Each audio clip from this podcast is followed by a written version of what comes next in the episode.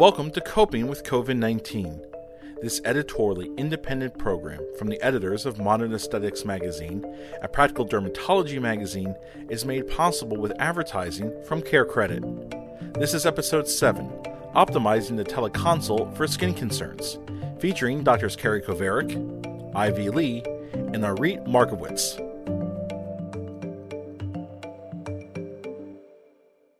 I'm looking forward to chatting about some of the, the experience that we've had and also some tips that we've learned along the way so that we can ensure a great experience not only for providers but also for patients as this becomes a lot more mainstream. And um, this is such an exciting opportunity i think for our healthcare system in general. So um, it, it, seems like both of you have uh, quite a bit of experience with teledermatology I will candidly say for me, this is relatively new. Um, I wanted to start offering it to my patients, uh, obviously, in the current pandemic because I wasn't able to see my patients in person. Um, and I agree that, you know, there are definitely uh, wonderful aspects to being able to deliver care to them. I've applied for multiple emergency licenses uh, in various states because many of my patients from New York are now kind of in different areas um, trying to seek uh, care. And I'm wondering, you know, some of the limitations that I've noticed uh, starting out with teledermatology is uh, especially you know the majority of my practice is managing high risk skin cancer patients um, is the diagnostic hurdles. And i'm curious um, what are some of the tips that you can suggest? And then i'll, I'll of course share um, some of the work that i've been trying to implement uh, as well with my patients. Sure. So we've been working with the American Academy of Dermatology to try and get some good patient information out there, patient tips, because not only is this new for providers, but it's new for a lot of patients. Um, for example, my mother, who's not young, she wouldn't want me to say her age on this this uh, venue, but um, had a, a telemedicine consult with her doctor and had trouble finding where she was supposed to connect. And so it's important to have some tips for patients so they understand the whole process. So we've come out with a tip sheet for patients telling them it's important to contact their insurance carrier so that they know if it's covered. We sort of know what Medicare does, but private payers are a little bit all over the all over the place. It's important for them to know what type of telemedicine their provider is going to be offering. So is it live? Is there going to be a link sent to them that they're supposed to press? Are they supposed to send photos through some kind of portal or email? Or are they going to receive a phone call? And so just knowing that information is really mm-hmm. important for preparation. And then some patients are expected to send photos, so maybe sending them some tips on what they're supposed to do with that, letting them know when the televisit comes, they need to have all of their history ready. Some of this tele telehealth is offered through a health system and we can look into their patient records, but not all of it is that sophisticated yet. So being prepared is really important. And I think if the patients and the providers come to the visit more prepared, it's a little bit better of an experience. I agree. And I think from my experience, we see I have a lot of elderly patients in my practice. Um, we realize that in this time of uncertainty and heightened anxiety for everyone, introducing something new can be really stressful for folks. So we try to make it as simple as possible. And so what we've done, and we offer store and forward, so emailed photos, but also live interactive video conferencing is we've created patient little videos and links that we include in our link for the telehealth visit, where it is a one minute video of how do you set up Zoom on your smartphone or your laptop? What should you expect? And this includes what are your potential out of pocket costs? what telederm does well and what telederm does not do so well so this is not a forum for total body skin exams in my practice and how can you best prepare for it make sure you're in a well lit room where there the audio is clear where there's no distractions where there's where the color contrast is um, easily appreciable. So we usually don't allow virtual backgrounds. Those don't help in this case. And can you come prepared, like Carrie said, with a list of questions that we can then effectively address and make sure we answer during that visit? Can you bring out all the products that you've tried? And I think this is also then a benefit of telehealth visits because I get a glimpse into what their home life is like and what products they're actually using. So I get a lot of sometimes richer information from telehealth visits but I also want to make sure I'm getting the same quality of information as I would in person. And so we put together these little one minute videos on how do you prepare for a video conference? How do you prepare for store and forward visit that our patients can easily access on safe YouTube? And I think that's been really helpful in terms of minimizing questions and also making sure that the the efficiency in our daily workflow is much um, it's easier to obtain just to prepare the patients a little more. So I want to I want to speak to um, the skin exam. I agree with you that it's incredibly challenging, and the majority of my patients, uh, being skin cancer patients and high risk, um, I'm trying to provide them with uh, modified skin exams. videos in this short period of time um, and sent them to patients. I've utilized, I'm gonna, I'm gonna do like a little show and tell, but I've had them mm-hmm. purchase for the price of probably a little more than a copay um, home dermoscopy tools. Mm-hmm. Um, I've also, and I don't know if you guys are familiar, one of the companies um, also provides uh, tape stripping for the patients at home. So what I've been doing in terms of guiding them, because I agree with you that often they are a little bit nervous um, trying something new.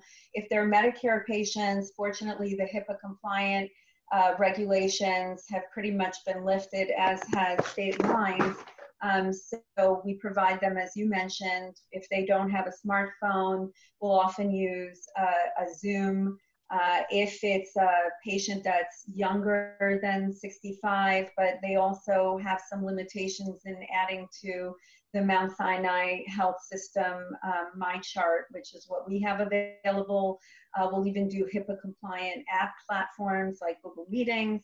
Um, and we'll, what I've been doing is preparing them before the visit to do some of the store and forward uh, and then following up live. So this way we can manage a lot of the, you know, obviously, as you know, the NCCN guidelines came out uh, stating that we we're not supposed to be managing non-melanoma skin cancers, and there are even limitations with our melanomas. Um, so I've been treating them with the topical therapies that we're all very familiar with, um, with the utilization of home devices, because I'm not as comfortable with uh, the virtual visit without having some of the imaging done. Um, I try to guide them into having backlighting like daytime visits with some of the windows behind um, with proper lighting, making sure that the lighting is behind them as opposed to in front of them. Um, they do get really confused, I find, my patient population with even how to properly hold a phone, for example, for a FaceTime visit. So I agree with you that giving them um, some guidance beforehand on hold the phone. This is how you place a device on your phone if you're trying to take pictures. Here's how the kind of quality of picture we're looking for. Um, so I try to combine it. I, I, I found that the store and forward prior to a virtual visit seems to be a nice combination if I'm doing those modified skin exams. And now more than ever, it has to be a partnership with the patient. I ask them to stand in front of a full length mirror, um, to look for the dark new spots or anything that's crusting, not healing, or anything that's atypical appearing. Circle it and so that we have all the spots lined up before the visit. Um, and, and that's sort of what I've been trying to utilize uh, with my high risk patients. Um, any other thoughts or any other suggestions that, that you're working with in, in that population or? Um, I have a question for you. Um, we just looked at our, our numbers because I'm a dermatopathologist and I think this is a concern. Um, I looked at them in collaboration with a, a media interview because the concern is where have all the fill in the blank high risk medical concerns gone? Melanoma, heart attacks, strokes, and our numbers in DermPath for melanomas have gone yes. to zero some weeks exactly. in basic melanoma. And so the concern is the patients are waiting for this to blow over. The patients are intimidated by telemedicine. Although they do good skin checks, some of them, we all know that we, we catch things in the full body skin check in the office. As Ivy mentioned, this isn't for a full body skin um, check, or Dr. Lee. Um, you know, it's for a focused exam, right? And so what can we do and what can you do as a specialist um, to better capture these things and what's your threshold for um, biopsies? So so that's where the tools have been really helpful because my patients have been trying to push out uh, their skin, skin exams visits. And as you know the estimates for 2020 is basically one patient's going to die every hour every day from melanoma and that's in a regular, everybody coming in for their skin exam reality. So I assume that number has to be dramatically higher. So what I've been doing is reaching out actually pretty aggressively to that high risk population group, explaining to them, walking them through, this is what a modified exam looks like. Um, these are the things that I want you to look for, the same things that I would be looking for clinically. So I say, you see a new dark spot you see a brown spot, it's starting to look atypical, or you're seeing something that's crusting, um, that's pink, that's scaly, that's not wanting to heal, I want you to be circling those spots. And then let's, and if they're anxious about purchasing a scope, some are, although, you know, if you look at a lot of the states and a lot of the insurance carriers have now waived the copays. So if they're getting something that's basically the cost of a copay, I try to remind them of that. But yeah. there are certainly some financial constraints for patients. So sometimes we'll have the telehealth visit before they even committed to purchasing a scope. And at least I'm trying to look at them together clinically. And right. then if I feel like there's a high risk, then we talk about, you know, what are the benefits to perhaps getting a home scope Majority are okay with doing it, some are not. If it does look like a high risk lesion or if I'm just not sure, then the second question is Am I sending them in for a biopsy of something I'm not sure of? And that's where I'll suddenly go and, you know, this is something they can get at home now the DermTech tape strip.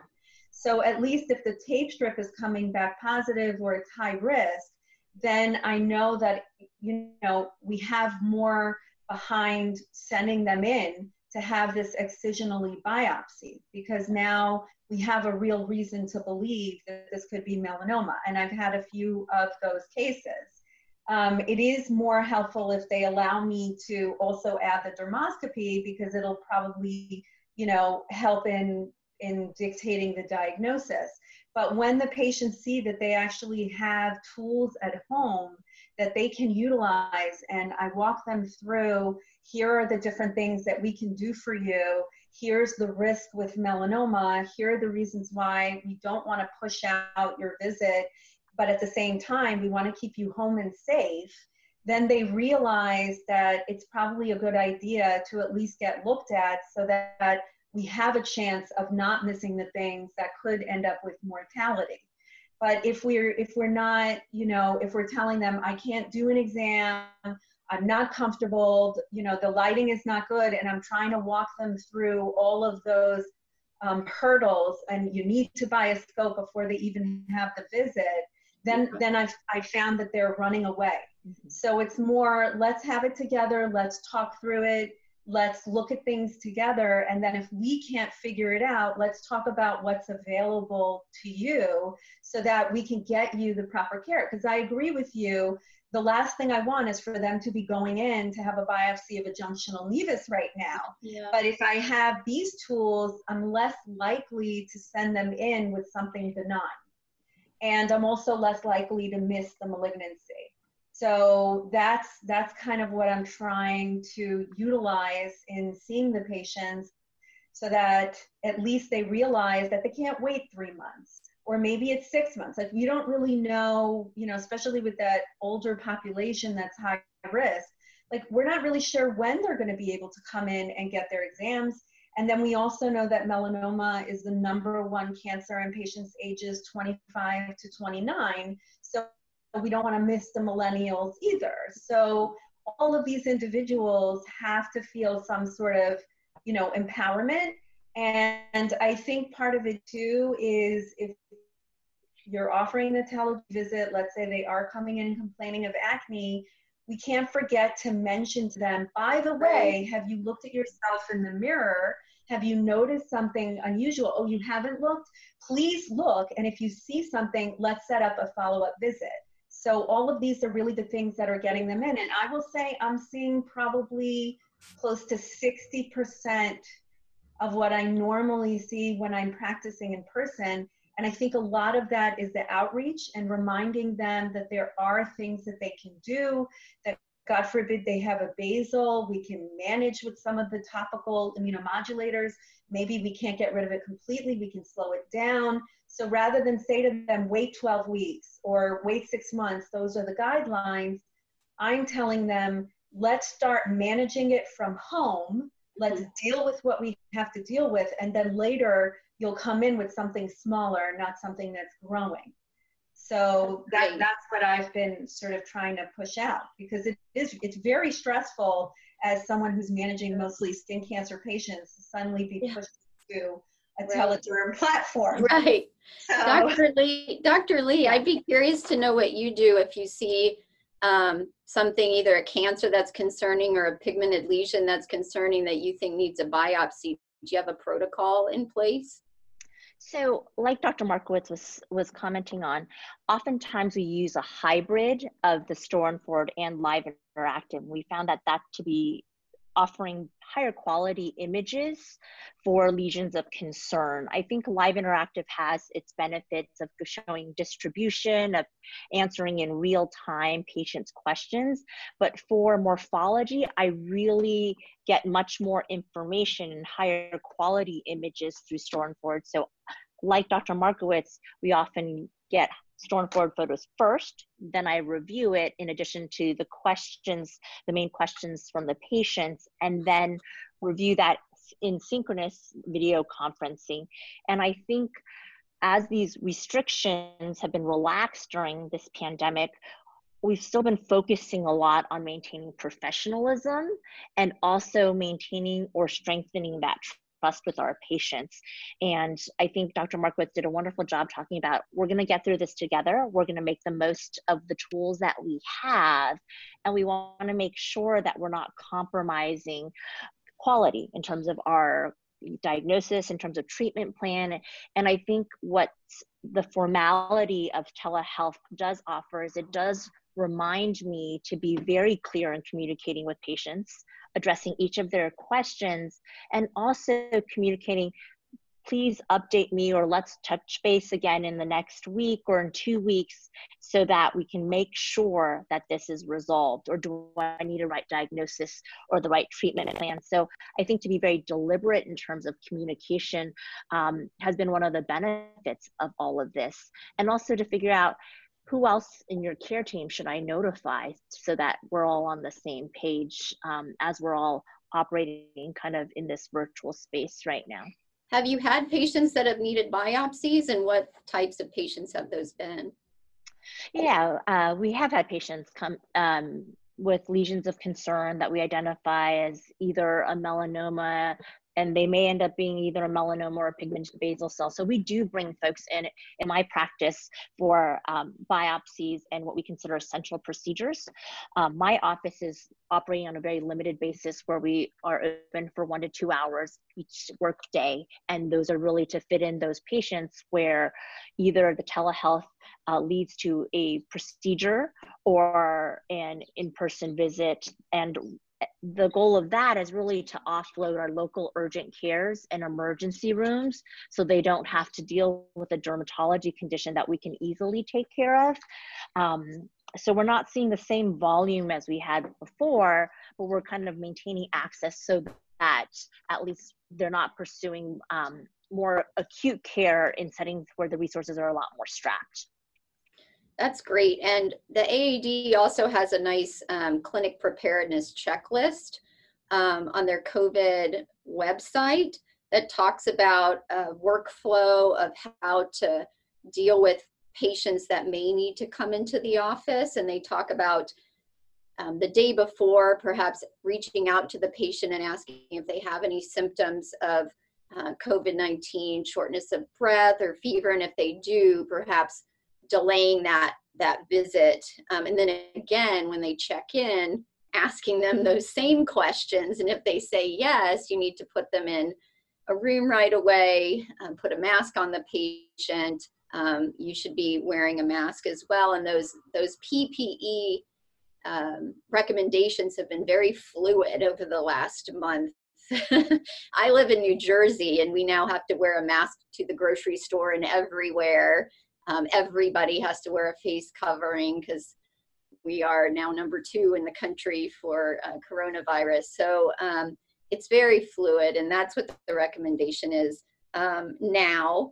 And so, um, of course, we're just, like you said, trying to limit those biopsies and visits to just when you're really worried about um, someone on telemedicine. And I think that's a little bit different than when we do telemedicine ordinarily. Uh, in all the telemedicine studies, it's about 20 25% of patients we recommend for an in-person visit, whether it's because it's complicated or you want a biopsy. But right now, it's just bare bones coming in. And like Dr. Markowitz said, she's doing everything in her power to manage these patients remotely. And so we're just in we're in new territory. And um, you know we're trying to deliver quality care as best as we can in these circumstances. And i think it's important to tell the patient and be very transparent about what we're doing. Say this is what we're doing. We're doing the best that we can whether you're doing store and forward or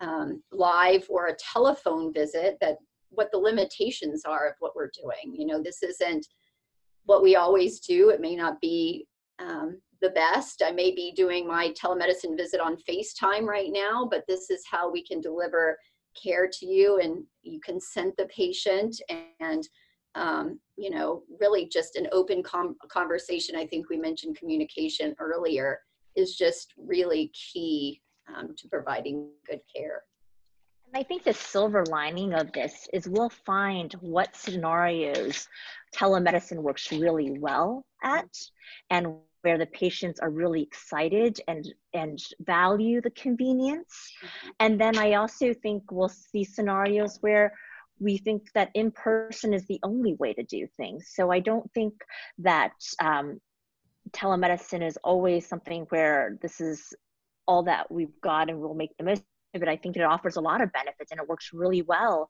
in many things. I've had a lot of my college students even though they're back home they're so excited about acne follow-ups, right? They're like, this is so much easier than having me see a new dermatologist where I go to college. Let me show you actually everything that I'm using. And I get that glimpse into their life, which um, I think offers much richer information than if they were in this kind of artificial setting of my clinic. So I think there are wonderful aspects of this, of what works really well and in what populations. And I think as we return to you know normal we get to redefine what that is and where telehealth can play a role and do well and serve our patients better than we have in the past. And then where we can really and then it'll also help us appreciate then you know the simple experience of being in the room with our patients which i think now seems like such a foreign luxury to us. So um, i think it's exciting to to have our world kind of turned upside down and to kind of rethink and reframe everything in terms of dermatology of what works best with telehealth and what works with the, well with a combination of both or what works best in the office and in person so that we can you know operate more efficiently and deliver higher quality care to our patients. How are you um, speaking of college uh, patients and being able to deliver care for them at their uh, local colleges? Is that correct um, I, I, would say one of the limitations even now I, that I'm experiencing, and I, I also live in New Jersey, but I practice in New York, and I'm currently in Miami um, taking care of my mom. So there's, you know, and uh, and I'm finding that a lot of my patients are kind of doing the same kind of relocating. Like I have a lot of patients who are stuck down here in Florida. Um, and then, of course, there are the patients that are in New Jersey and can't travel to New York to, to have a telederm visit and so forth. And so I went through all of the state guidelines to see, and I, and a lot of these guidelines, what I'm realizing are, you know, that because they're in a state of emergency, you're allowed to see them. I'm wondering though, you know, obviously, hopefully, once we're no longer in a state of emergency, I, I, I wonder if we're still going to be able to see them, for example, in college uh, in a telederm visit, because for New Jersey, for example, I had to apply for an emergency license in yeah, order me too. them, and then that license disappears uh, once, fortunately, the state of emergency gets lifted. Um, for Florida, they're allowing it till about April 14th, and then I had to apply for a telederm license and it's not an emergency license. Um, I had a patient in Massachusetts. They also, I had to apply for an emergency license. They got back to me in like 48 hours. I mean, it's really impressive what some of the states are allowing.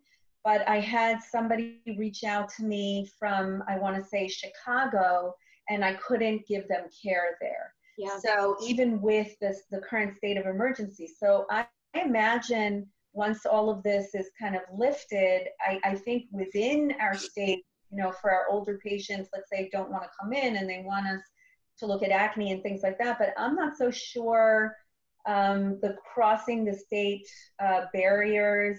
I, am I'm, I'm not so sure about. I think it would be interesting to investigate um, applying, I guess, for tele licenses in uh, in those states. I don't know. Maybe you have some thoughts about that, or yeah, it's complicated. So one good um, thing is for right now, the AAD is keeping a list of all the state requirements now in one like document so people can go on and see what the restrictions are. One thing that we do advocate for is sort of regional telemedicine.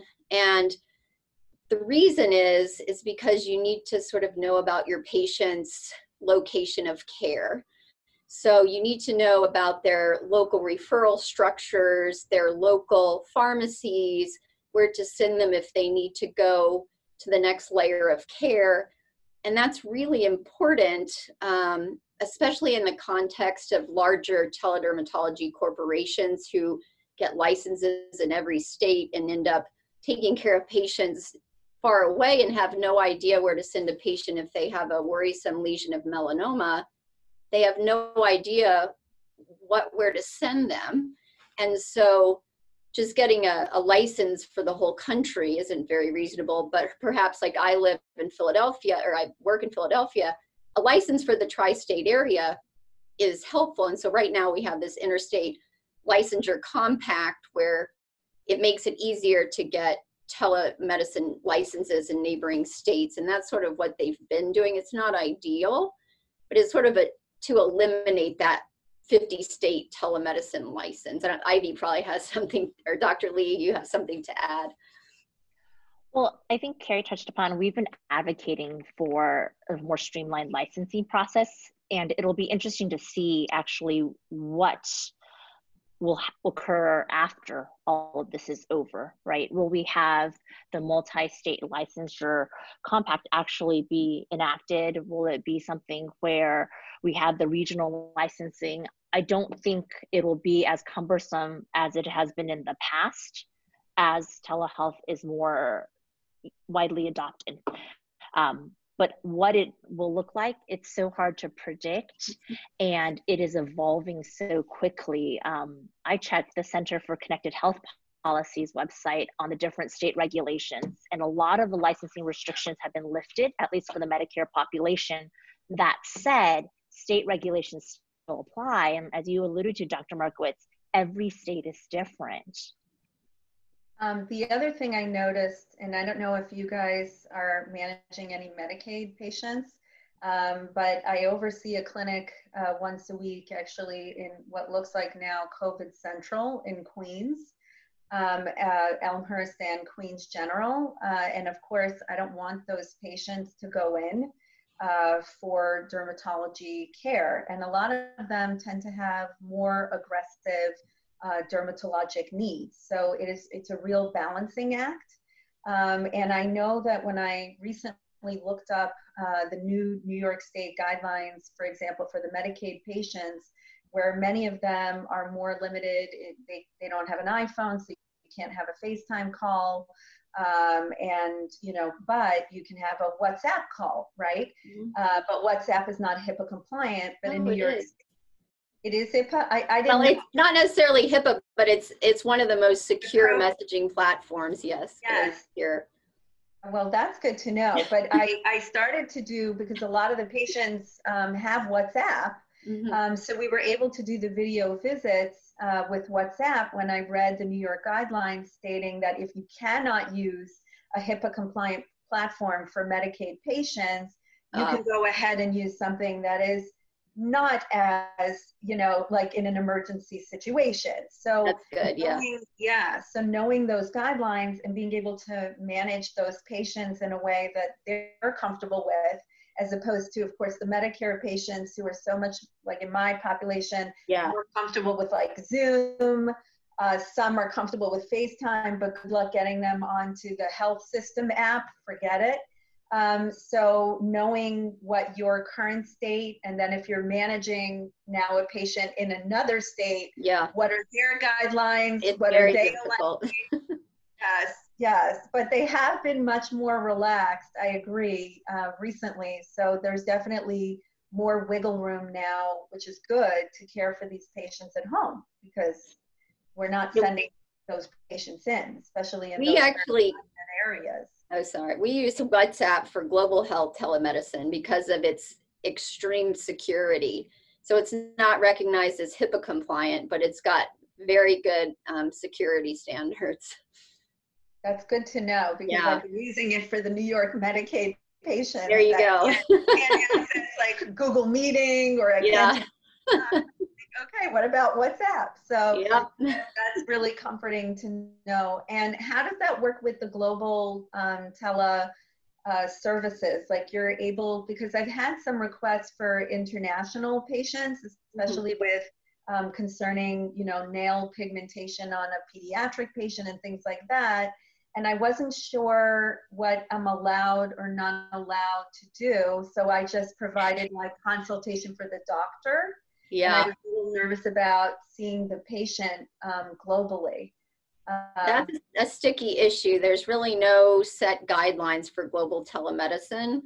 The reason why we use WhatsApp is because for scaling telemedicine, it's important to use what the patient and the doctors are comfortable with so that it's sustainable and you don't have to bring new technology in, which we've learned over decades. And finally, there's a an app that's secure, you know, reasonably secure that patients will use and can send photos. And for example, in Botswana, we, we help run the dermatology service there. And finally, we have a mechanism to have patient follow up and patients send photos when, you know, we're giving them, for example, this will be relevant, chloroquine for their severe lupus uh, problems, and we can't get labs for you know six months and we can keep tabs on the patients very, very well. Instead of just sending them to their village, we can actually follow up with them. I think going forward, we'll have now,